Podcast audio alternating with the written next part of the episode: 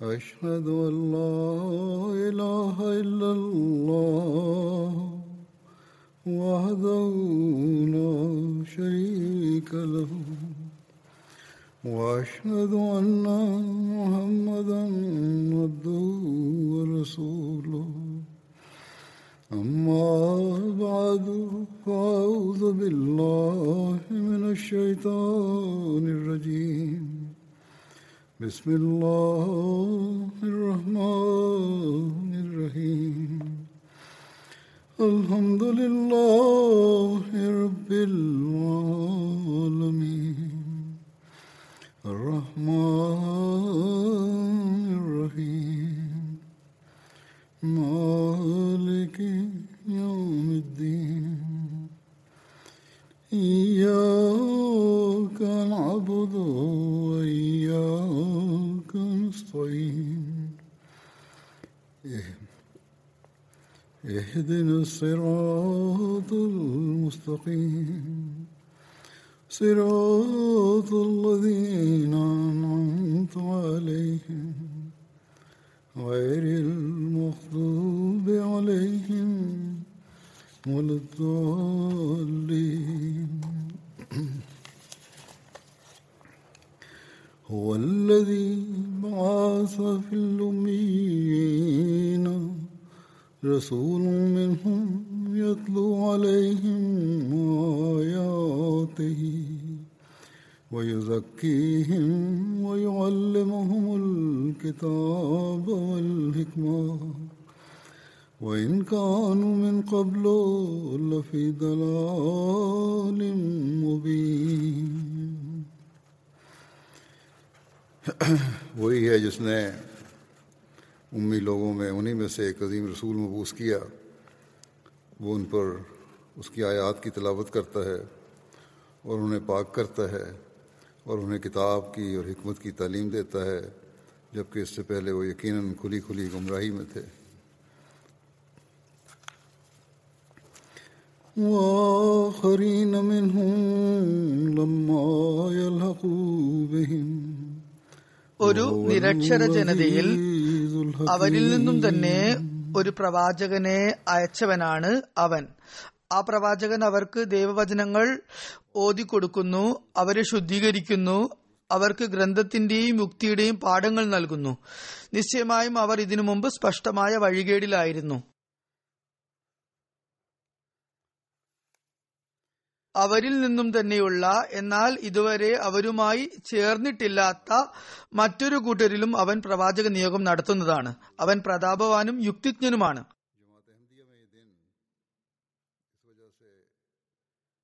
രണ്ടു മൂന്ന് ദിവസം മുമ്പ് മാർച്ച് 23 അത് അഹമ്മദിയ ജമാഅത്ത് സ്ഥാപിതമായ ദിനം എന്ന നിലയ്ക്കാണ് അഹമ്മദിയ ജമാത്തിൽ സ്മരിക്കപ്പെടുന്നത്. അന്നാണ് ജമാത്തിന്റെ സംസ്ഥാപനം നടന്നത്. ഹദരത്ത് മസീമോദ് അലൈഹി ഇസ്ലാം അന്നാണ് ബയ്യത്ത് സ്വീകരിച്ചത്. ഈ ദിനം നമ്മെ എല്ലാ വർഷവും ചില കാര്യങ്ങൾ ഉണർത്തുന്നതായി മാറേണ്ടതുണ്ട്. അതായത്, ഹദരത്ത് മസീമോദ് അലൈഹി ഇസ്ലാമിന്റെ ആഗമനോദ്ദേശം വിശുദ്ധ ഖുർആന്റെയും റസൂലുള്ളാഹി സല്ലല്ലാഹു അലൈഹി വസല്ലമയുടെയും പ്രവചനങ്ങളുടെ അടിസ്ഥാനത്തിൽ ദീനിനെ പരിഷ്കരിക്കുക, അതുപോലെ ഇസ്ലാമിന്റെ യഥാർത്ഥ അധ്യാപനങ്ങൾ ലോകത്ത് പ്രചരിപ്പിക്കുക എന്നിവയാണ്. അദ്ദേഹത്തിന്റെ ബയ്യത്തിൽ ഉൾപ്പെട്ടു എന്ന് വാദമുള്ള നമ്മളും ഈ കാര്യനിവൃത്തിക്കായി തങ്ങളുടെ കഴിവുകൾ അനുസരിച്ച് ഭാഗഭാക്കേണ്ടതുണ്ട്.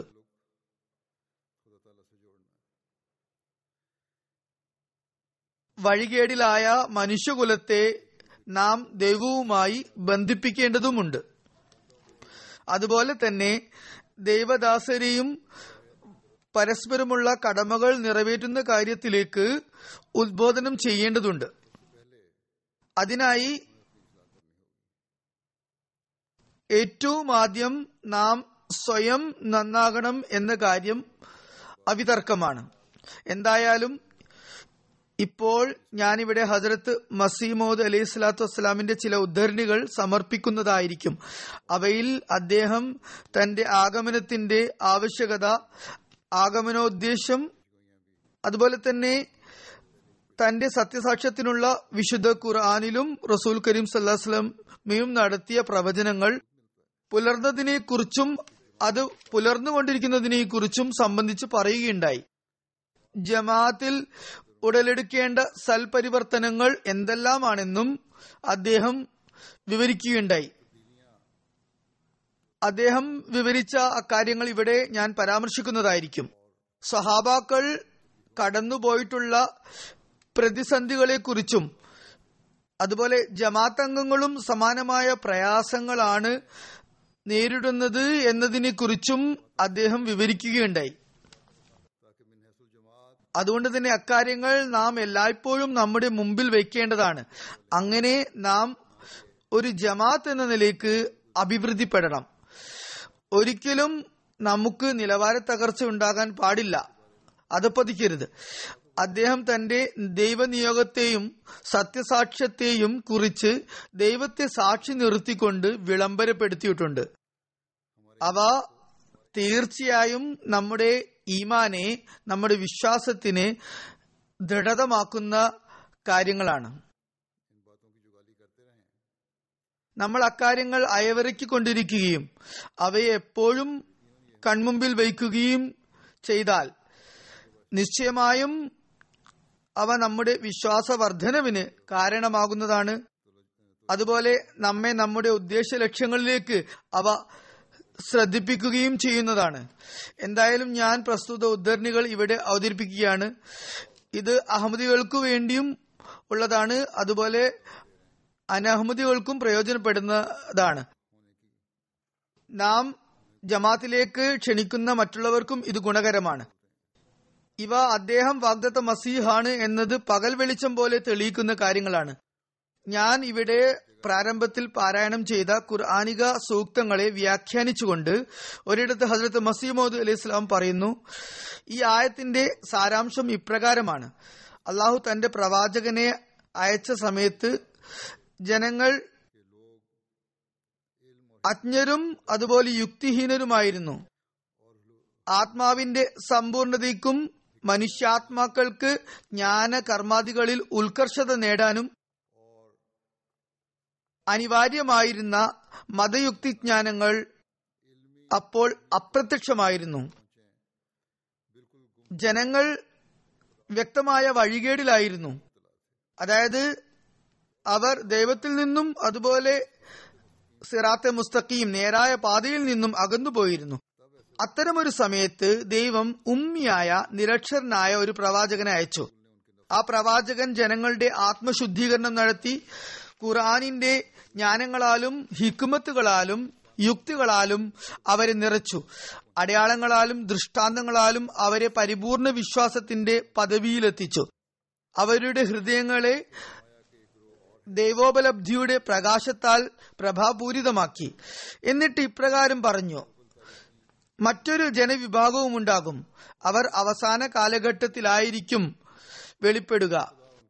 അവരും തുടക്കത്തിൽ അന്ധകാരത്തിലും മാർഗഭ്രംശത്തിലും അകപ്പെടുന്നതാണ്. ജ്ഞാനം, യുക്തി, വിശ്വാസം എന്നിവയിൽ നിന്നും അവർ അകലെയുമായിരിക്കും. പിന്നീട് ദൈവം അവരെയും സഹാബാക്കളുടെ വർണ്ണത്തിലാക്കും. അതായത് സഹാബാക്കൾ കണ്ടതെല്ലാം അവർക്കും കാണിച്ചു കൊടുക്കും. ഏതുവരെ എന്നാൽ അവരുടെ സത്യതയും വിശ്വാസവും സഹാബാക്കളുടേതിനും സമാനമായി ഭവിക്കുന്നതാണ്, സഹാബാക്കൾക്ക് തുല്യമാകുന്നതാണ്. ഹസ്രത്ത് മസീഹ് മൗഊദ് അലൈഹി ഇസ്ലാമിന്റെ ബയ്യത്തിൽ വന്നുകൊണ്ട്, അനുസരണ വൃന്ദത്തിൽ വന്നുകൊണ്ട് അദ്ദേഹത്തിന്റെ സത്യതയിൽ നമുക്ക് ഉണ്ടാകേണ്ട ദൃഢവിശ്വാസം ഇപ്രകാരമായിരിക്കണം. നമ്മുടെ വിശ്വാസത്തിന്റെ അവസ്ഥ ഇതായിരിക്കണം. നമുക്കും സഹാബാക്കൾക്കുണ്ടായതിനു തുല്യം അല്ലാഹുവിലും അവന്റെ പ്രവാചകനിലും ഇസ്ലാമിന്റെ സത്യതയിലും ദൃഢവിശ്വാസമുണ്ടായിരിക്കണം. സഹാബാക്കളുടെ അവസ്ഥകളെക്കുറിച്ച് ഞാൻ കുറച്ചായി ഖുതുബകളിലും വിവരിക്കുന്നുണ്ട്. അവരുടെ ഉദാഹരണങ്ങൾ നമ്മുടെ മുമ്പിലുമുണ്ട്. ഹസ്രത്ത് മസീഹ് മൗഊദ് അലൈഹി ഇസ്ലാം ഹദീസുകളുടെ വെളിച്ചത്തിൽ ഈ ആയത്തിനെ വ്യാഖ്യാനിച്ചുകൊണ്ട് പറഞ്ഞു. ഈ ആയത്ത് അവതരിച്ചപ്പോൾ റസൂലുള്ളാഹി സ്വല്ലല്ലാഹു അലൈഹി വസല്ലം സൽമാൻ ഫാരിസിയുടെ ചുമലിൽ കൈവച്ചുകൊണ്ട് പറഞ്ഞു, ലൗ കാനൽ ഈമാനു മുഅല്ലഖൻ ബിസ്സുറയ്യ ലനാലഹു റജുലുൻ മിൻ ഫാരിസ്. അതായത് ഈമാൻ കാർത്തിക നക്ഷത്രത്തോളം, അതായത് ആകാശത്തോളം ഉയർത്തപ്പെട്ടാലും അത് തിരോഭവിച്ചാലും പേർഷ്യൻ വംശജനായ ഒരു വ്യക്തി അതിനെ തിരികെ കൊണ്ടുവരുന്നതാണ്. ഇതിൽ നിന്നും ചില കാര്യങ്ങൾ മനസ്സിലാകുന്നു. അവസാന കാലത്ത് ഒരു പേർഷ്യൻ വംശജൻ ജനിക്കുന്നതാണ്. അദ്ദേഹത്തെക്കുറിച്ച് പറയപ്പെട്ടിരിക്കുന്നത് അക്കാലത്ത് ഖുർആൻ ആകാശത്തേക്ക് ഉയർത്തപ്പെടും എന്നാണ്. വാഗ്ദത്ത മസീഹിന്റെ കാലമായിരിക്കും അത്. അതായത് അന്ന് ഖുർആനിക അധ്യാപനങ്ങൾ പാടി വിസ്മരിക്കപ്പെടും. ഈ പേർഷ്യൻ വംശജന്റെ പേരാണ് വാഗ്ദത്ത മസീഹ്. കുരിശാക്രമണത്തിനെ ചെറുക്കാനാണ് വാഗ്ദത്ത മസീഹ് ആഗതനാകുക. ആ ആക്രമണം വിശ്വാസത്തിനു മേലായിരിക്കും. കുരിശു യുദ്ധത്തിന്റെ കാലത്തുള്ള അടയാളങ്ങളാണ് ഇവിടെ വർണ്ണിക്കപ്പെട്ടിട്ടുള്ളത്. ആ ആക്രമണം ജനങ്ങളുടെ വിശ്വാസത്തെ വളരെയധികം പ്രഭാവിതമാക്കും എന്ന് വന്നിരിക്കുന്നു. ആ കാലഘട്ടത്തിൽ, അതായത് ഹസ്രത്ത് മസീഹുൽ ഇസ്ലാമിന്റെ കാലത്ത്, അദ്ദേഹത്തിന്റെ ജീവിതത്തിൽ തന്നെ ഈ ആക്രമണം തീവ്രത പ്രാപിച്ചിരുന്നു. ഒരുപാട് കാലത്തോളം ഈ തീവ്രമായ ആക്രമണം തുടർന്നു പോകുകയും ചെയ്തു. ചരിത്രം അതിന് സാക്ഷിയാണ്. പറയുന്നു, ആ ആക്രമണത്തെയാണ് മറുവാക്കിൽ ദജ്ജാലിന്റെ ആക്രമണം എന്ന് പറയുന്നത്. അസറുകളിൽ, അതായത് സഹാബാക്കളുടെ വചന സമാഹാരങ്ങളിൽ ഇപ്രകാരം വന്നിട്ടുണ്ട്: ദജ്ജാലിന്റെ ആക്രമണങ്ങൾ നടമാടുന്ന സമയത്ത് ഒരുപാട് അവിവേകികൾ ഏകനും പങ്കുകാരനുമില്ലാത്ത ദൈവത്തെ ഉപേക്ഷിക്കുന്നതാണ്. അനേകം പേരുടെ വിശ്വാസത്തോടുള്ള പ്രതിപത്തി മരവിച്ചു പോകുന്നതാണ്. വാഗ്ദത്ത മസീഹിന്റെ സുപ്രധാന കർമ്മം ദീനിന്റെ പരിഷ്കരണമായി തീരുന്നതാണ്. കാരണം ആക്രമിക്കപ്പെടുന്നത് അപ്പോൾ യഥാർത്ഥത്തിൽ വിശ്വാസാദർശങ്ങളായിരിക്കും. ലൗകാനൽ ഈമാൻ എന്ന് തുടങ്ങുന്ന ഹദീസ് പ്രകാരം ആ പേർഷ്യൻ വംശജൻ വിശ്വാസത്തെ പുനഃസ്ഥാപിക്കുന്നതിനു വേണ്ടിയായിരിക്കും വരുന്നത്. ആയതിനാൽ വാഗ്ദത്ത മസീഹിന്റെയും പേർഷ്യൻ വംശജന്റെയും കാലഘട്ടവും അതുപോലെ പ്രവർത്തനങ്ങളും ഒന്നുതന്നെയായിരിക്കും. അതായത് വിശ്വാസത്തെ പുനഃസ്ഥാപിക്കുക എന്നതായിരിക്കും. അതുകൊണ്ട് സ്പഷ്ടമായിരിക്കുന്ന കാര്യം വാഗ്ദത്ത മസീഹ് തന്നെയായിരിക്കും പേർഷ്യൻ വംശജൻ എന്നതാണ്. അതുപോലെ അദ്ദേഹത്തിന്റെ ജമാഅത്തിനെ കുറിച്ചു തന്നെയാണ് വാഖരീന മിൻഹും ലമ്മ യൽഹഖൂ ബിഹിം എന്ന ആയത്ത് വന്നിട്ടുള്ളത്. ഈ ആയത്ത് കൊണ്ടുള്ള വിവക്ഷ, വഴികേട് അതിന്റെ പരമകോടിയിൽ എത്തിയ ശേഷം സന്മാർഗവും യുക്തിയും പ്രാപിക്കുന്നവരും റസൂലുള്ളാഹി സ്വല്ലല്ലാഹു അലൈഹി വസല്ലമയുടെ ദൃഷ്ടാന്തങ്ങളെയും ബർക്കത്തുകളെയും ദർശിക്കുന്നവരും രണ്ട് വിഭാഗം ജനതകളായിരിക്കും. ആദ്യത്തേത് റസൂലുള്ളാഹി സ്വല്ലല്ലാഹു അലൈഹി വസല്ലമയുടെ തിരുസഹാബാക്കൾ. അവർ തിരുനബി സല്ലല്ലാഹു അലൈഹി വസല്ലമയുടെ ആവിർഭാവത്തിനു മുമ്പ് അങ്ങേയറ്റത്തെ അന്ധകാരത്തിൽ പെട്ടവരായിരുന്നു. ശേഷം അവർ ദൈവാനുഗ്രഹത്താൽ പ്രവാചകന്റെ കാലം പ്രാപിച്ചു. സ്വന്തം കണ്ണുകളാൽ അവർ ദൃഷ്ടാന്തങ്ങൾ ദർശിച്ചു, പ്രവചനങ്ങൾ പുലർന്നതായി കണ്ടു.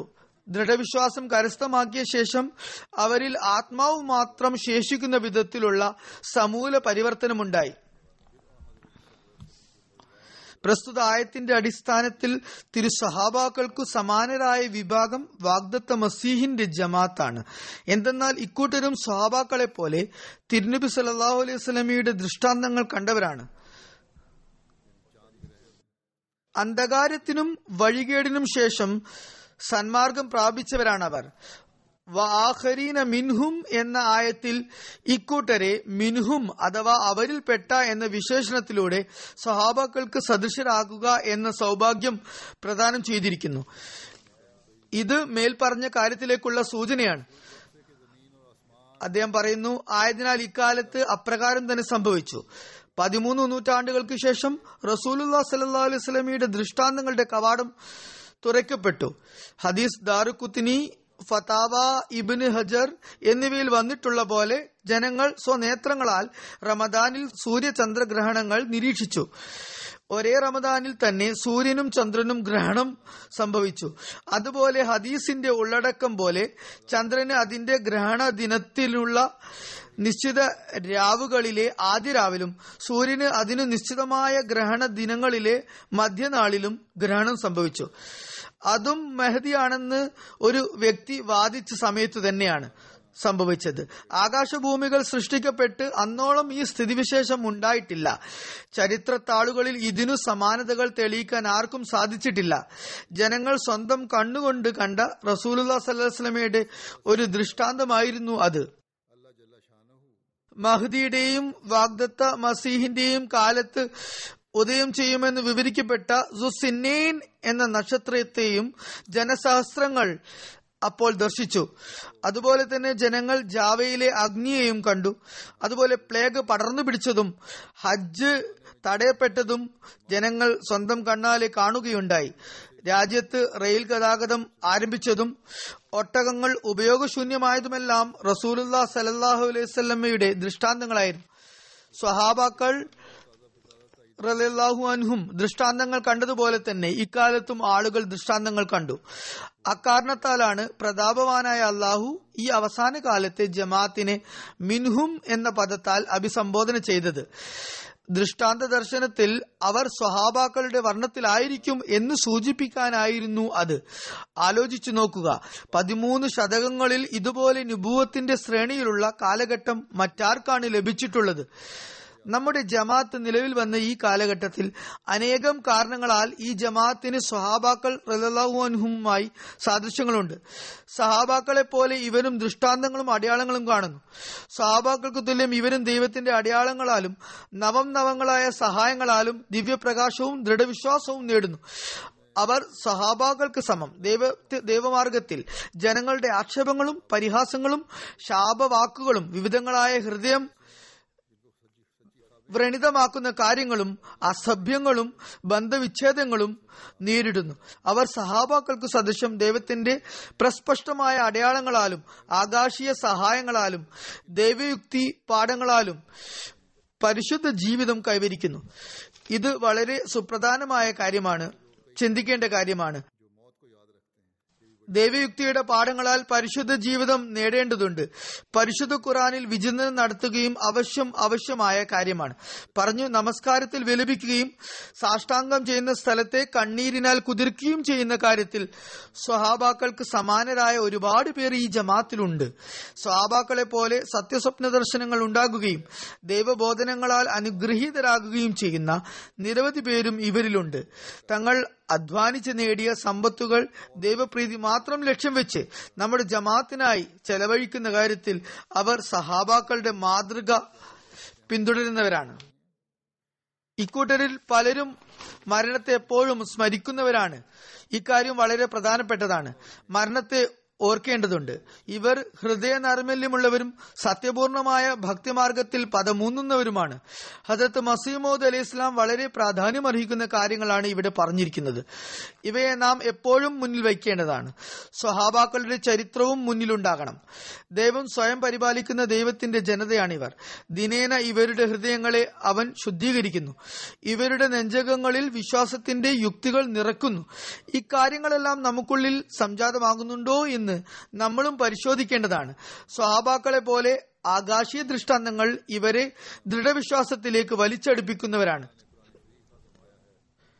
ചുരുക്കത്തിൽ ഈ ജമാഅത്തിൽ ആഖരീന മിൻഹും എന്ന പദത്തിൽ വിവക്ഷിതമായ എല്ലാ അടയാളങ്ങളും കാണാവുന്നതാണ്.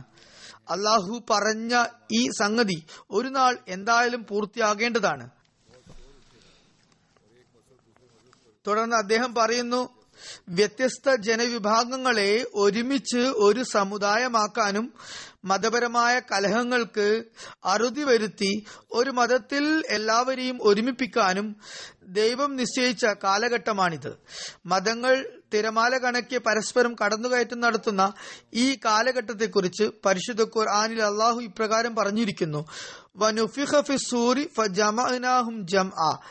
ഈ ആയത്തിനെ മുൻ ആയത്തുകളുമായി ചേർത്താൽ ഇപ്രകാരം അർത്ഥം ലഭിക്കും: പ്രസ്തുത കാലത്ത് ലോകത്ത് മതങ്ങളുടെ കോലാഹലമായിരിക്കും. ഒരു മതം മറ്റൊന്നിനുമേൽ തിരമാലകൾ കണക്കെ ചാടി വീഴുന്നതാണ്. ഒന്ന് മറ്റൊന്നിനെ നശിപ്പിക്കാൻ തുനിയുന്നതാണ്. ഈ തിരമാലകൾ കൂട്ടിയിടിക്കുന്ന കാലഘട്ടത്തിൽ ആകാശഭൂമികളുടെ ദൈവം തന്റെ കരങ്ങളാൽ ഭൗതിക ഉപാധികൾ ഒന്നും കൂടാതെ ഒരു പ്രസ്ഥാനത്തെ സൃഷ്ടിക്കുന്നതാണ്. കഴിവുകളും സദൃശ്യതയും വെച്ചു പുലർത്തുന്ന എല്ലാവരെയും അവൻ അതിൽ ഒരുമിച്ച് കൂട്ടുന്നതാണ്. മതം എന്നാൽ എന്താണ് എന്ന് അപ്പോൾ അവർ ഗ്രഹിക്കുന്നതാണ്. അവരിൽ ജീവന്റെയും യഥാർത്ഥ ഭക്തിയുടെയും ആത്മാവ് ഊതപ്പെടുന്നതാണ്. ദൈവപരിജ്ഞാനത്തിന്റെ ചഷകം അവർക്കു നൽകപ്പെടുന്നതാണ്.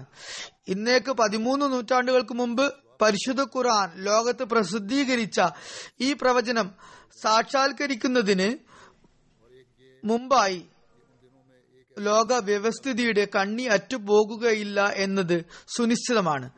എല്ലാ സമുദായങ്ങളും ഒരു മതത്തിൽ ഒരുമിച്ച് കൂട്ടപ്പെടുന്ന അവസാന കാലഘട്ടത്തെക്കുറിച്ച് അള്ളാഹു ഒരടയാളം മാത്രമല്ല വിവരിച്ചിട്ടുള്ളത്.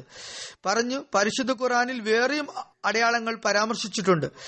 അവയിൽ പെട്ടതാണ് സമുദ്രങ്ങളിൽ നിന്നും ഒരുപാട് നദികൾ ഉത്ഭവിക്കുന്നതും ഭൂമിയിൽ അന്തസ്ഥിതമായിരുന്ന ഒരുപാട് ഖനികൾ പുറത്തേക്ക് വരുന്നതും അതുപോലെ ഭൗമിക ജ്ഞാനങ്ങൾ ഒരുപാട് വെളിപ്പെടുന്നതുമെല്ലാം.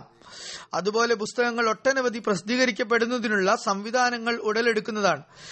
അന്നാളുകളിൽ ഒട്ടകങ്ങൾ ഉപയോഗശൂന്യമാകും വിധം യാത്രാ സംവിധാനങ്ങൾ ഉണ്ടാകുന്നതാണ്. അങ്ങനെ പരസ്പരം കണ്ടുമുട്ടാനുള്ള മാർഗങ്ങൾ അനായാസമാകുന്നതാണ്. അതുപോലെ ലോകരാജ്യങ്ങൾക്ക് പരസ്പരം ബന്ധപ്പെടാനുള്ള മാർഗങ്ങൾ എളുപ്പമായിത്തീരുന്നതാണ്. പരസ്പരം അനായാസേന വാർത്തകൾ അവർക്ക് എത്തിക്കാനാകുന്നതാണ്. ഇക്കാലത്താണെങ്കിൽ വേറെയും ഒരുപാട് സൗകര്യങ്ങൾ ഇതിനായി ഉണ്ടായിക്കൊണ്ടിരിക്കുന്നുണ്ട്. അതുപോലെ അന്നാളുകളിൽ ഒരു മാസത്തിൽ തന്നെ സൂര്യചന്ദ്രഗ്രഹണങ്ങൾ സംഭവിക്കുന്നതാണ്. അതുകൂടാതെ അതേ തുടർന്ന് ഭൂമുഖത്ത് ശക്തമായ പ്ലേഗിന്റെ അതിവ്യാപനം ഉണ്ടാകുന്നതാണ്. എത്രത്തോളം എന്നാൽ പ്ലേഗിനാൽ മലീമസമാകാത്ത ഒരു നഗരവും ഒരു ഗ്രാമവും അവശേഷിക്കുന്നതല്ല. ലോകത്ത് മരണങ്ങൾ വർദ്ധിക്കും. ലോകം വിജനമാകുന്നതാണ്. ചില ഭൂപ്രദേശങ്ങൾ പൂർണ്ണമായി നശിക്കപ്പെടുന്നതാണ്. അവയുടെ പേരും അടയാളം പോലും ബാക്കിയുണ്ടാകുന്നതല്ല. ചില പ്രദേശങ്ങൾ ഒരളവ് വരെ ശിക്ഷയിൽ അകപ്പെട്ട ശേഷം രക്ഷിക്കപ്പെടുന്നതാണ്.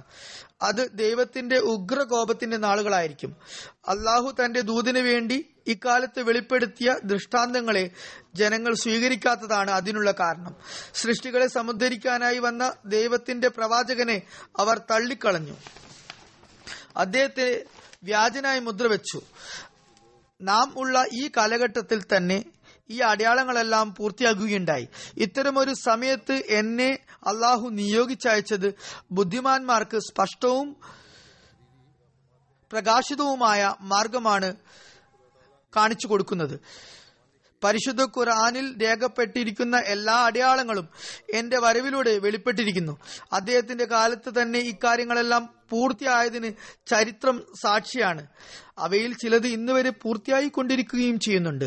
തുടർന്ന് അദ്ദേഹം പറയുന്നു, അള്ളാഹു ഈ കാലഘട്ടത്തിലെ അവസ്ഥ ദർശിക്കുകയും ഭൂമി തരംതരങ്ങളായ അധർമ്മങ്ങൾ, പാപങ്ങൾ, മാർഗഭ്രംശങ്ങൾ എന്നിവ കൊണ്ട് നിറഞ്ഞതായി കാണുകയും ചെയ്തപ്പോൾ സത്യത്തെ പ്രബോധിപ്പിക്കാനും സമുദ്ധാരണത്തിനുമായി എന്നെ അവൻ നിയോഗിച്ചയച്ചു. ലോകജനത ഹിജ്റ 13-ാം നൂറ്റാണ്ട് അവസാനിപ്പിച്ച് 14-ാം നൂറ്റാണ്ടിന്റെ തലക്കൽ എത്തി നിൽക്കുന്ന കാലവുമായിരുന്നു അത്. അപ്പോൾ ഞാൻ ദൈവകൽപ്പന പാലിക്കുന്നതിനായി ലിഖിത വിജ്ഞാപനത്തിലൂടെയും പ്രഭാഷണങ്ങളിലൂടെയും ഇപ്രകാരം വിളംബരപ്പെടുത്താൻ തുടങ്ങി. ദൈവത്തിൽ നിന്നും മതസമുദ്ധാരണത്തിനായി ഈ നൂറ്റാണ്ടിന്റെ തലക്കൽ വരാനിരിക്കുന്ന വ്യക്തി അത് ഞാൻ തന്നെയാണ്. ഭൂമിയിൽ നിന്നും ഉയർത്തപ്പെട്ട വിശ്വാസത്തെ പുനഃസ്ഥാപിക്കാനും ദൈവത്തിൽ നിന്നും ശക്തീകരിക്കപ്പെട്ട് അവന്റെ കരങ്ങളുടെ പരിശ്രമത്താൽ ലോകത്തിന് സമുദ്ധാരണത്തിലേക്കും ഭക്തിമാർഗത്തിലേക്കും സത്യസന്ധതയിലേക്കും ആനയിക്കാനും ജനങ്ങളുടെ വിശ്വാസപരവും കർമ്മപരവുമായ തെറ്റുകൾ ദൂരീകരിക്കാനും വേണ്ടി നിയോഗിതനാണ് ഞാൻ. അതിന് ഏതാനും വർഷങ്ങൾക്ക് ശേഷം ദൈവിക വെളിപാടിലൂടെ എനിക്ക് ചില കാര്യങ്ങൾ സവിശദം അവൻ അറിയിച്ചു തന്നു. അതായത്, തുടക്കം മുതൽക്കേ വാഗ്ദത്തം ചെയ്യപ്പെട്ട മസീഹ് ഞാൻ തന്നെയാണ്. അതുപോലെ ഇസ്ലാമിന്റെ അധപ്പതന കാലത്തും വഴികേടിന്റെ വ്യാപന സമയത്തും ദൈവത്തിൽ നിന്നും നേരിട്ട് സന്മാർഗം പ്രാപിക്കുകയും ആകാശീയ ഭക്ഷണ തളികയെ മനുഷ്യർക്ക് മുമ്പാകെ വീണ്ടും ആദ്യം തൊട്ടേ അവതരിപ്പിക്കുകയും ചെയ്യുന്ന അവസാന കാലത്തെ മഹ്ദി ഞാനാണ്. ഇത് ദൈവവിധിയിൽ നിശ്ചയിക്കപ്പെട്ടതാണ്. ഇതേക്കുറിച്ച് ഇന്നേക്ക് 13 ശതങ്ങൾക്ക് മുമ്പ് റസൂലുള്ളാഹി സ്വല്ലല്ലാഹി അലൈഹി വസല്ലം സുവാർത്ത നൽകിയതാണ്. ഞാൻ ആ വ്യക്തി തന്നെയാണ്. ദൈവഭാഷണത്താലും കാരുണ്യവാനായ ദൈവത്തിന്റെ സംബോധനകളാലും ഇക്കാര്യം വളരെ സ്പഷ്ടമായും ആവർത്തിച്ചാവർത്തിച്ചും എനിക്ക് അറിയിക്കപ്പെട്ടു. സംശയങ്ങൾക്ക് ഇനി യാതൊരു ഇടവും ബാക്കിയില്ല. ഓരോ വെളിപാടുകളും ഹൃദയത്തിൽ ഉരുക്കുകമ്പിയെപ്പോലെ തുളഞ്ഞു കയറിയിരുന്നു. ഈ ദൈവിക സംഭാഷണങ്ങൾ മഹത്തായ പ്രവചനങ്ങൾ കൊണ്ട് നിറഞ്ഞതായിരുന്നു. പകൽ വെളിച്ചം പോലെ അവ പൂർത്തിയായിക്കൊണ്ടിരുന്നു. അവയുടെ ആവർത്തനത്തിന്റെയും ആധിക്യത്തിന്റെയും അജയ്യ ശക്തിയുടെയും മായാജാലം എന്നെ ഇക്കാര്യം തുറന്നു പറയാൻ നിർബന്ധിതനാക്കി. അതായത്, പരിശുദ്ധ ഖുർആൻ ആരുടെ വചനങ്ങളും ആരാണോ ഏകനും പങ്കുകാരനുമില്ലാത്തതുമായ ദൈവവും അവന്റെ തന്നെ വചസ്സുകളാണ് ഇവ. ഇവിടെ ഞാൻ തോറയെയും സുവിശേഷങ്ങളെയും എടുത്തു പറയാൻ ആഗ്രഹിക്കുന്നില്ല. കാരണം അവ രണ്ടും പ്രക്ഷിപ്തങ്ങൾ കടന്നുകൂടിയ കാരണത്താൽ, പ്രക്ഷിപ്തങ്ങൾ കൂട്ടിച്ചേർത്തവരുടെ കരങ്ങളാൽ എത്ര കണ്ട് വികലവും കലർപ്പുമുള്ളതായി. എന്നാൽ ഇനി ആ ഗ്രന്ഥങ്ങളെ ദൈവവചനങ്ങളെന്ന് പറയാൻ സാധിക്കാതെ വന്നിരിക്കുന്നു. ചുരുക്കത്തിൽ, എനിക്കുമേലിറങ്ങിയ ദൈവിക വെളിപാടുകൾ എത്രത്തോളം വിശ്വസനീയവും അഖണ്ഡിതവുമായിരുന്നു. എന്നാൽ അവ മുഖേന ഞാൻ എന്റെ ദൈവത്തെ പ്രാപിച്ചിരിക്കുന്നു. ആ വെളിപാടുകൾ ആകാശീയ ദൃഷ്ടാന്തങ്ങൾ മുഖേന അനുഭവജ്ഞാനത്തിന്റെ പദവിയിലേക്ക് എത്തി എന്നു മാത്രമല്ല, അവയുടെ ഓരോ ഭാഗങ്ങളും ദൈവവചനമായ പരിശുദ്ധ ഖുർആൻ കൊണ്ട് വിലയിരുത്തിയപ്പോൾ അവ അതിന് അനുഗുണമാണെന്ന് തെളിയുകയും അത് സാക്ഷ്യപ്പെടുത്താനായി മഴ പോലെ വാനലോക ദൃഷ്ടാന്തങ്ങളുടെ പെയ്ത്തുണ്ടാകുകയും ചെയ്തു. അന്നാളുകളിൽ തന്നെ റമദാൻ മാസത്തിൽ സൂര്യ ചന്ദ്രഗ്രഹണങ്ങളും സംഭവിച്ചു. അതേക്കുറിച്ച് ഇപ്രകാരം വന്നിരിക്കുന്ന മഹ്ദിയുടെ കാലത്ത് റമദാനിൽ സൂര്യനും ചന്ദ്രനും ഗ്രഹണം സംഭവിക്കുന്നതാണ്. അന്നാളുകളിൽ തന്നെ പഞ്ചാബിൽ അതിരൂക്ഷമായി പ്ലേഗും പടർന്നു പിടിച്ചു. പരിശുദ്ധ ഖുറാനിലും ഇത് സംബന്ധിച്ച് വൃത്താന്തങ്ങളുണ്ട്. മുൻ പ്രവാചകന്മാരും ഇക്കാര്യം ദീർഘവീക്ഷണം ചെയ്തിരുന്നു. അതായത്, അന്നാളുകളിൽ ഒരുപാട് മരണങ്ങൾ സംഭവിക്കുന്നതും ഇപ്രകാരം തന്നെ നടക്കുന്നതുമാണ്. ഒരു ഗ്രാമവും പട്ടണവും ഈ മരണങ്ങളിൽ നിന്ന് മുക്തമാകുകയില്ല. അതുപോലെ തന്നെ സംഭവിച്ചു, അത് തുടരുന്നുമുണ്ട്. ഈ രാജ്യത്ത് പ്ലേഗിന്റെ സൂചന പോലുമില്ലാത്ത സമയത്ത്, ഏതാണ്ട് പ്ലേഗ് പൊട്ടിപ്പുറപ്പെടുന്നതിനു 22 വർഷങ്ങൾക്ക് മുമ്പ് അതേക്കുറിച്ച് എന്നെ ദൈവം അറിയിച്ചിരുന്നു. തുടർന്ന് അദ്ദേഹത്തിന്റെ വാദത്തെക്കുറിച്ച് അദ്ദേഹം പറയുന്നു: കൃത്യസമയത്ത് തന്നെ വെളിപ്പെട്ട വ്യക്തിയാണ് ഞാൻ. എനിക്ക് വേണ്ടി ആകാശത്ത് റമദാൻ മാസത്തിൽ സൂര്യചന്ദ്രന്മാർക്ക് വിശുദ്ധ ഖുർആൻ, ഹദീസ്, സുവിശേഷങ്ങൾ, ഇതർ പ്രവാചകന്മാരുടെ വൃത്താന്തങ്ങൾ എന്നിവയുടെ അടിസ്ഥാനത്തിൽ ഗ്രഹണം സംഭവിച്ചു. എന്റെ കാലഘട്ടത്തിൽ എല്ലാ പ്രവാചകന്മാരുടെയും പരിശുദ്ധ ഖുർആന്റെയും അറിയിപ്പിന് അനുസൃതമായി ഈ രാജ്യത്ത് അനിതര സാധാരണമാം വിധം പ്ലേഗ് വ്യാപിച്ചു.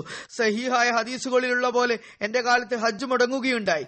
ഈസബിന് മറിയമിന്റെ സമയത്ത് ഉദിച്ച നക്ഷത്രം എന്റെ കാലത്ത് ഉദയം കൊണ്ടു. എന്റെ കാലത്ത് ഈ രാജ്യത്ത് റെയിൽ തുടങ്ങുകയും ഒട്ടകങ്ങൾ ഉപയോഗശൂന്യമാകുകയും ചെയ്തു. മക്കയുടെയും മദീനയുടെയും ഇടയിൽ റെയിൽ ആരംഭിക്കുകയും എല്ലാ ഒട്ടകങ്ങളും ഉപയോഗശൂന്യമാക്കപ്പെടുകയും ചെയ്യുന്ന കാലം പെട്ടെന്ന് തന്നെ ഉണ്ടാകും. അത് വളരെ സമീപസ്ഥവുമാണ്. മുമ്പ് റോഡ് മാർഗമായിരുന്നു ഗതാഗതം. എന്നാൽ ഇപ്പോൾ അവിടെയും റെയിൽ ഗതാഗതം തുടങ്ങുകയുണ്ടായി.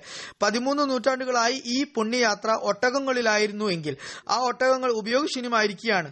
ആ സമയത്ത് ആ ഒട്ടകങ്ങളെക്കുറിച്ച് സഹീഹ് മുസ്ലിമിൽ വന്നിട്ടുള്ള ലയത്തുറുക്കന്നൽ കിലാസു ഫലായുസ അലിഹ, അതായത് മസീഹിന്റെ കാലത്ത് ഒട്ടകങ്ങൾ ഉപയോഗശൂന്യമാക്കപ്പെടും, ആരും അവയിൽ യാത്ര ചെയ്യുകയില്ല എന്ന് ഹദീസ് സാർത്ഥകമാകുകയുണ്ടായി.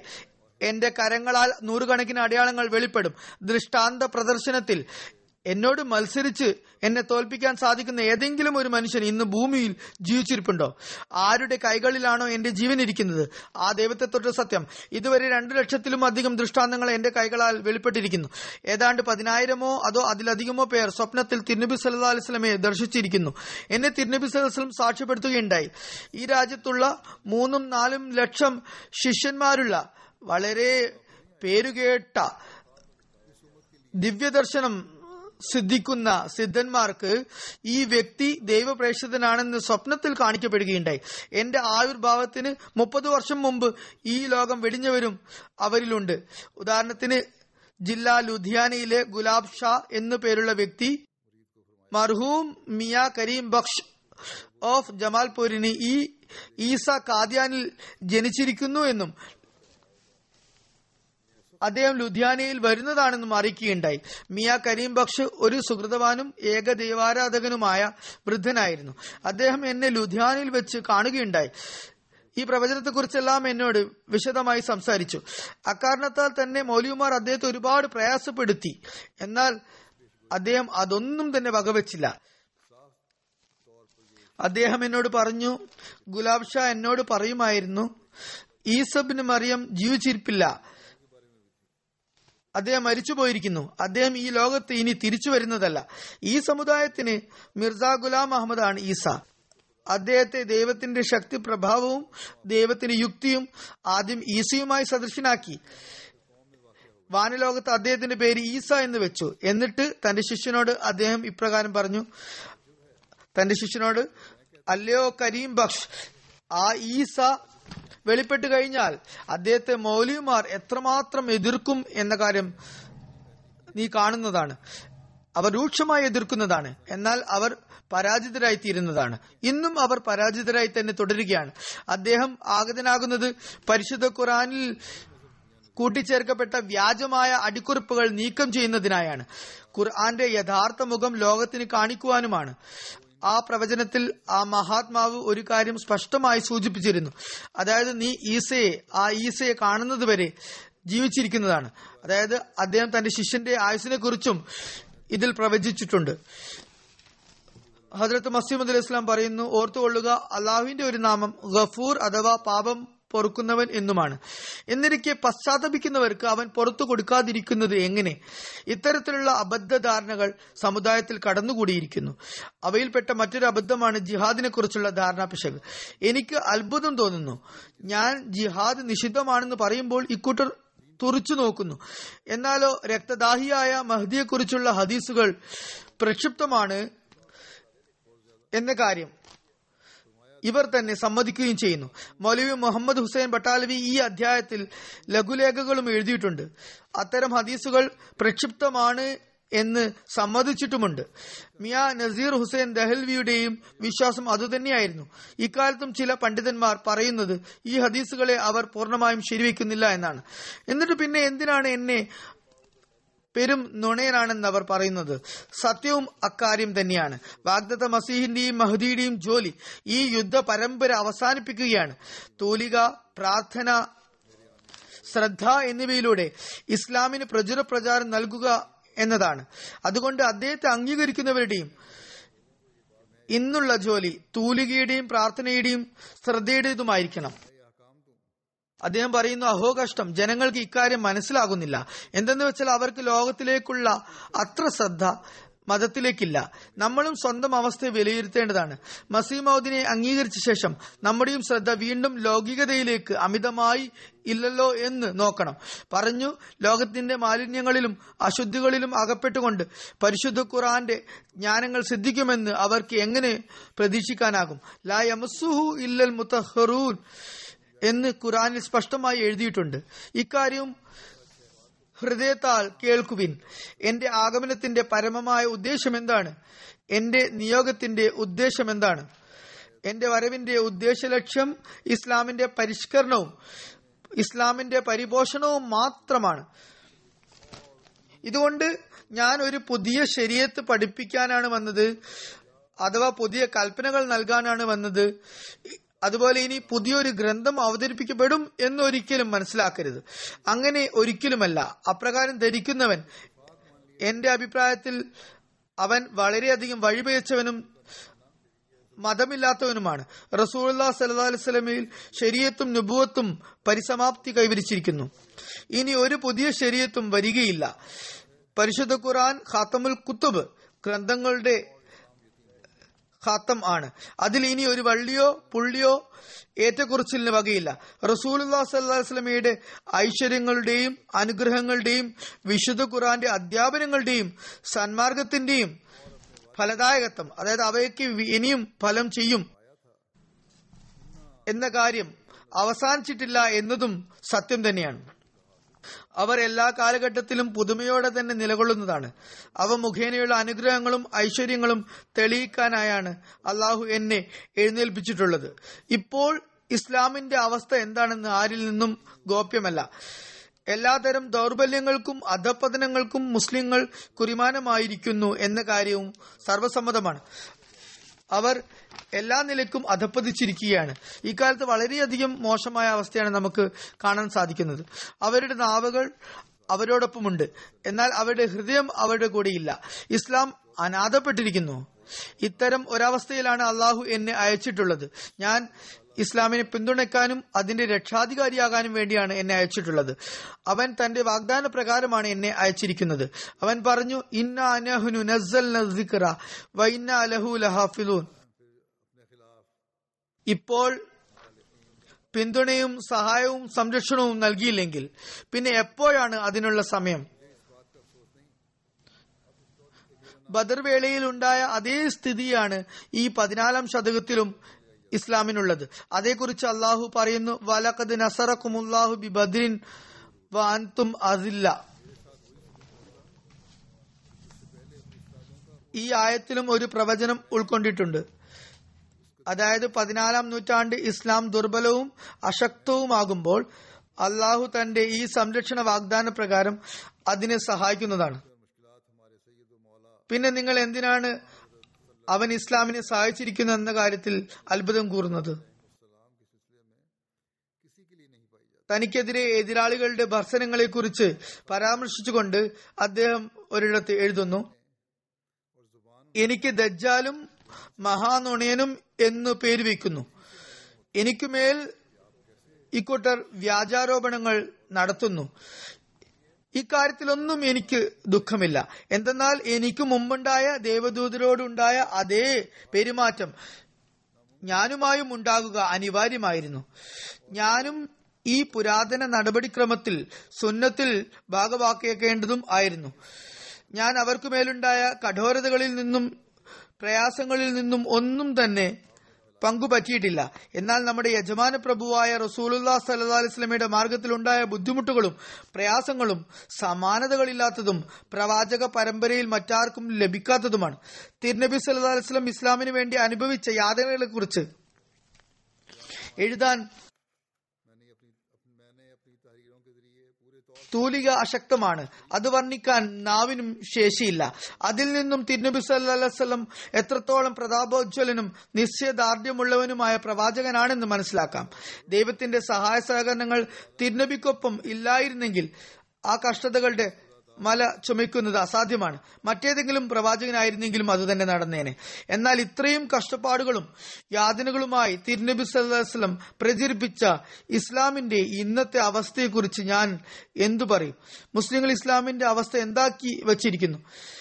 എന്നിട്ട് വരാനിരിക്കുന്ന വ്യക്തിയെ ഇവർ അംഗീകരിക്കാൻ തയ്യാറാകുന്നില്ല. ദീനിന്റെ പുനരുദ്ധാനത്തിനായാണ് വാഗ്ദത്ത മസീഹ് വരുന്നത്. തുടർന്ന് അദ്ദേഹം പറയുന്നു, ഇസ്ലാമിനെ വിജയിപ്പിക്കുകയും അന്യമതങ്ങൾക്കുമേൽ അതിജയിപ്പിക്കുകയും ചെയ്യുന്ന മാർഗത്തെ ഞാൻ എന്റെ ലിഖിതങ്ങളാൽ പൂർണ്ണ രൂപത്തിൽ അവതരിപ്പിച്ചിരിക്കുന്നു. എന്റെ ലഘുലേഖകൾ അമേരിക്കയിലും യൂറോപ്പിലും വരെ എത്തുന്നുണ്ട്. അവർക്ക് ദൈവം വിവേകം പ്രദാനം ചെയ്തിട്ടുണ്ട്. അവർ തങ്ങളുടെ ദൈവദത്തമായ വിവേകബുദ്ധിയാൽ ഇക്കാര്യം മനസ്സിലാക്കുകയുമുണ്ടായി. എന്നാൽ ഇതുതന്നെ ഒരു മുസ്ലിമിനു മുമ്പിൽ ഞാൻ അവതരിപ്പിക്കുമ്പോൾ ഒരു ഭ്രാന്തനെയോ കൊല ചെയ്യാൻ ആഗ്രഹിക്കുന്നവനെയോ പോലെ അവന്റെ വായിൽ നിന്നും നുര പതിയുന്നു. ഇന്ന് ഇക്കൂട്ടർ അഹമ്മദികളോട് ഇപ്രകാരം പ്രവർത്തിക്കുന്നുമുണ്ട്. എന്നാൽ പരിശുദ്ധ ഖുർആന്റെ അധ്യാപനം എന്നത് ഇദ്ഫ ബില്ലതി ഹിയ അഹ്സൻ, അതായത് നല്ലതിനെ കൊണ്ട് പ്രതിരോധിക്കുക എന്നതാണ്. ഈ അധ്യാപനം ശത്രുക്കളോടും സൗമ്യമായും നല്ല നിലയിലും പെരുമാറി അവരെ മിത്രങ്ങളാക്കാൻ വേണ്ടിയുള്ളതാണ്. ഇക്കാര്യങ്ങളെ സമാധാനത്തോടെയും ശാന്തമായും കേൾക്കാൻ വേണ്ടിയുള്ളതാണ്. ഞാൻ പ്രതാപവാനായ ദൈവത്തിൽ ആണയിട്ടുകൊണ്ട് പറയുന്നു, ഞാൻ ദൈവപ്രേഷിതനാണ്. അവന് നന്നായി അറിയാം ഞാൻ കറ്റുകെട്ടുകാരനോ പെരും നുണയനോ അല്ല. ഇനി നിങ്ങൾ ദൈവനാമത്തിൽ സത്യമിട്ടതിനും അതുപോലെ എന്നെ പിന്തുണക്കാനായി അവൻ ദൃഷ്ടാന്തങ്ങൾ വെളിപ്പെടുത്തിയതിനും ശേഷം എന്നെ കറ്റുകാട്ടുകാരനെന്നും പെരും നുണയനെന്നും പറയുകയാണെങ്കിൽ ഞാൻ നിങ്ങളോട് ദൈവത്തിൽ ആണയിട്ട് ആവശ്യപ്പെടുകയാണ്. എല്ലാ ദിവസവും കറ്റുകെട്ടുകയും കള്ളം പറയുകയും ചെയ്തിട്ടും അള്ളാഹു നിരന്തരം സഹായിക്കുന്ന ഏതെങ്കിലും ഒരു കറ്റുകെട്ടുകാരനെ നിങ്ങൾ എനിക്ക് കാണിച്ചു തരിക. ദൈവത്തിൽ കറ്റുകെട്ടുകയും നുണ പറയുകയും ചെയ്തിട്ടും ദൈവസഹായം തുടർന്നുകൊണ്ടിരിക്കുന്ന ഏതെങ്കിലും വ്യാജനെ നിങ്ങൾ എനിക്കൊന്ന് കാണിച്ചു തന്നാലും അള്ളാഹുവിന്റെ സഹായങ്ങൾ ഹസ്രത്ത് മസീമുദ്ദീൽ ഇസ്ലാമിനോടൊപ്പമാണ് എന്നതിന് ഇന്ന് ലോകമാകമാനം വ്യാപിച്ചിരിക്കുന്ന അഹമ്മദിയ ജമാഅത്ത് തന്നെ സ്പഷ്ടമായ തെളിവല്ലേ. പറഞ്ഞു ഇവനെ, അതായത് ഇത്ര വ്യാജനായ ഒരുവനെ അള്ളാഹു നശിപ്പിക്കുകയായിരുന്നില്ലേ വേണ്ടിയിരുന്നത്? എന്നാൽ ഇവിടെ സ്ഥിതി മറിച്ചാണ്. ഞാൻ ദൈവത്തിൽ സത്യമിട്ട് പറയുന്നു, ഞാൻ സത്യവാനാണ്. അവനാൽ അയക്കപ്പെട്ടവനുമാണ്. ഇവർ എന്നെ പെരുന്നുണയനെന്നും കറ്റുകെട്ടുകാരനെന്നും പറയുന്നു. എന്നാൽ ഈ സമുദായം എനിക്കെതിരെ നടത്തുന്ന എല്ലാ കേസുകളിലും ഉപദ്രവങ്ങളിലും അവർ എന്നെ സഹായിക്കുകയും അവൻ അള്ളാഹു എന്നെ സഹായിക്കുകയും എന്നെ രക്ഷിക്കുകയും ചെയ്യുന്നു.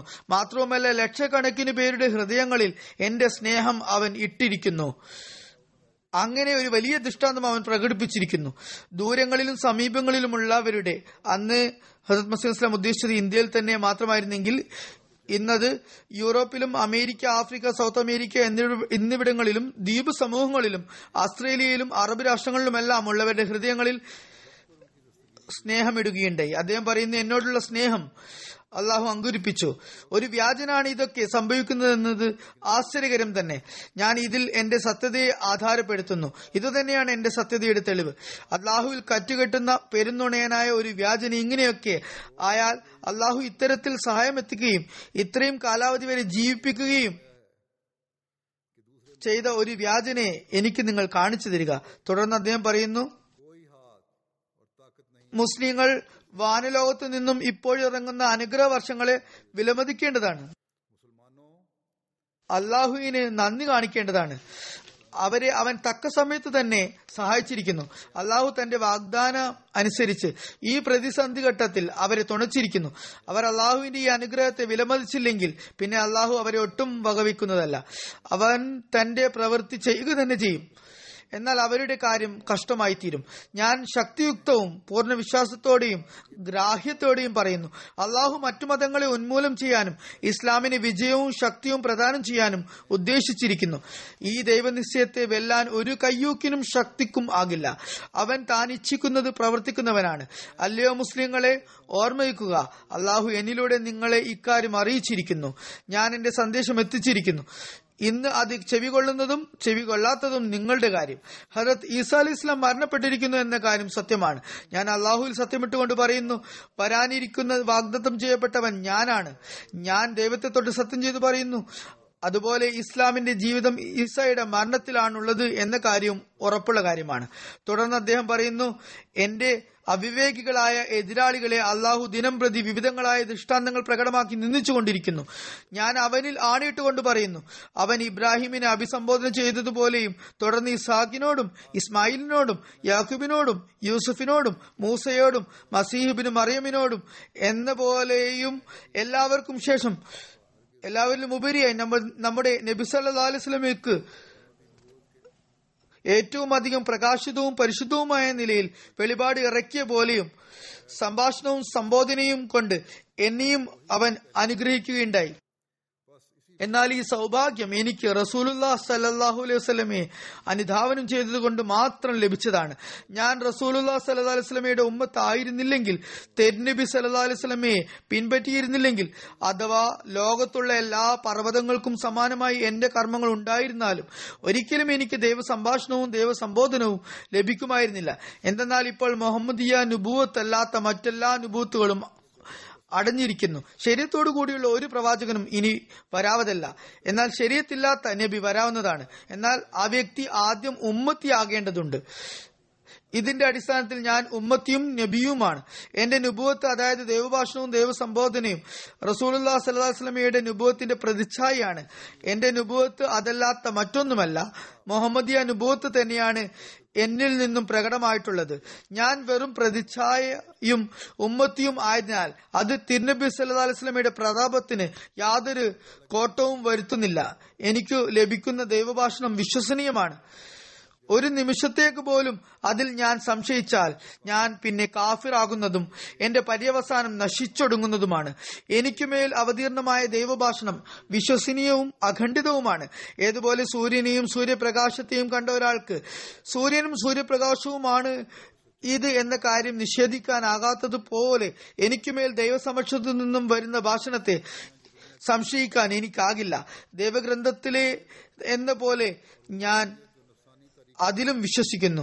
തുടർന്ന് പറഞ്ഞു, എന്നെ ദൈവം നിയുക്തനാക്കിയത് എന്തൊക്കെ പ്രവർത്തനങ്ങൾ കാണുന്നു വെച്ചാൽ ദൈവവും അവന്റെ സൃഷ്ടികളും തമ്മിലുള്ള ബന്ധത്തിൽ വന്നുകൂടിയിട്ടുള്ള അശുദ്ധി ദൂരീകരിക്കുക, സ്നേഹത്തിന്റെയും ആത്മാർത്ഥതയുടെയും ബന്ധം പുനഃസ്ഥാപിക്കുക, സത്യം വെളിപ്പെടുത്തിക്കൊണ്ട് മതയുദ്ധങ്ങൾക്ക് അറുതി വരുത്തുക, രഞ്ജിപ്പിന് അടിത്തറ പാകുക എന്നിവയ്ക്കായാണ്.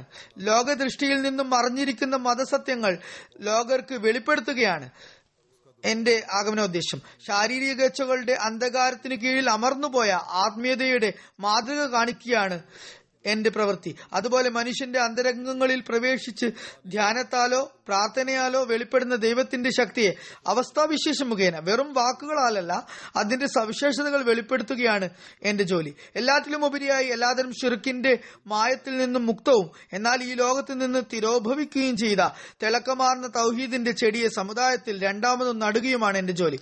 എന്നാൽ ഇതെല്ലാം എന്റെ ശക്തി കൊണ്ടായിരിക്കില്ല നടക്കുക, മറിച്ച് ആകാശഭൂമികളുടെ ദൈവത്തിന്റെ ശക്തി മുഖേനയായിരിക്കും സംഭവിക്കുക. ഞാൻ കാണുന്ന ഒരു ഭാഗത്ത് ദൈവം സ്വകരങ്ങളാൽ എന്റെ തർബിയത്ത് നടത്തിയും എന്നെ തന്റെ ദിവ്യ വെളിപാടിനാൽ അനുഗ്രഹീതനാക്കിയും ഇത്തരം സമുദ്ധാരണത്തിനായി എഴുന്നേൽക്കുവിധം എനിക്ക് ആർജവം പകർന്നിരിക്കുന്നു. മറുവശത്ത് എന്റെ വാക്കുകൾ അംഗീകരിക്കുന്നതിനായി സുസജ്ജമായ ഹൃദയങ്ങളും അവൻ തയ്യാറാക്കിയിരിക്കുന്നു. എന്നെ ദൈവം ലോകത്ത് നിയോഗിച്ചയച്ച സമയത്ത് തന്നെ ഇവിടെ ഒരു വലിയ വിപ്ലവം ഉണ്ടാകുന്നതായി ഞാൻ കാണുന്നു. യൂറോപ്പിലും അമേരിക്കയിലും ഹസ്രത്ത് ഈസായുടെ ദൈവത്വത്തെ വാഴ്ത്തുന്നവരുടെ ഇടയിലുള്ള ഗവേഷകർ തന്നെ ഇപ്പോൾ സ്വയം ഈ വിശ്വാസത്തിൽ നിന്നും അകന്നുപോയിരിക്കുകയാണ്. ഈ വിശ്വാസത്തെ നിഷേധിക്കുന്ന ഒരുപാട് പേർ ഇപ്പോഴുമുണ്ട്.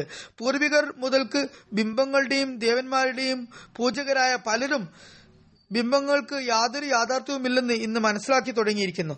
അവർ ഇപ്പോഴും ആത്മീയതയിൽ നിന്നും അജ്ഞരാണെങ്കിലും ആചാരം എന്നോണം ചില വാക്കുകൾ ഉരുവിട്ടിരിപ്പാണെങ്കിലും അനേകായിരം വ്യർത്ഥമായ ആചാരങ്ങളുടെയും അനാചാരങ്ങളുടെയും ശിർക്കിന്റെയും അതായത് അന്യാരാധനയുടെയും കയർ അവർ തങ്ങളുടെ കഴുത്തിൽ നിന്നും ഊരിക്കളഞ്ഞെന്ന കാര്യത്തിൽ യാതൊരു സംശയത്തിനും വകയില്ല. അവർ തൗഹീദിന്റെ ഏകദൈവ സിദ്ധാന്തത്തിന്റെ പടിവാതിലിന് സമീപത്ത് എത്തി നിൽക്കുകയാണ്. കുറച്ചു കാലങ്ങൾക്ക് ശേഷം ദൈവാനുഗ്രഹങ്ങളുടെ സവിശേഷമായ കരം അവരിൽ പലരെയും തൽസ്ഥാനത്ത് നിന്നും മുന്നോട്ട് തള്ളുകയും അവരെ സത്യപൂർണവും സമ്പൂർണവുമായ തൗഹീദിന്റെ സമാധാന ഗേയത്തിലേക്ക് പ്രവേശിപ്പിക്കുകയും ചെയ്യുന്നതാണ്.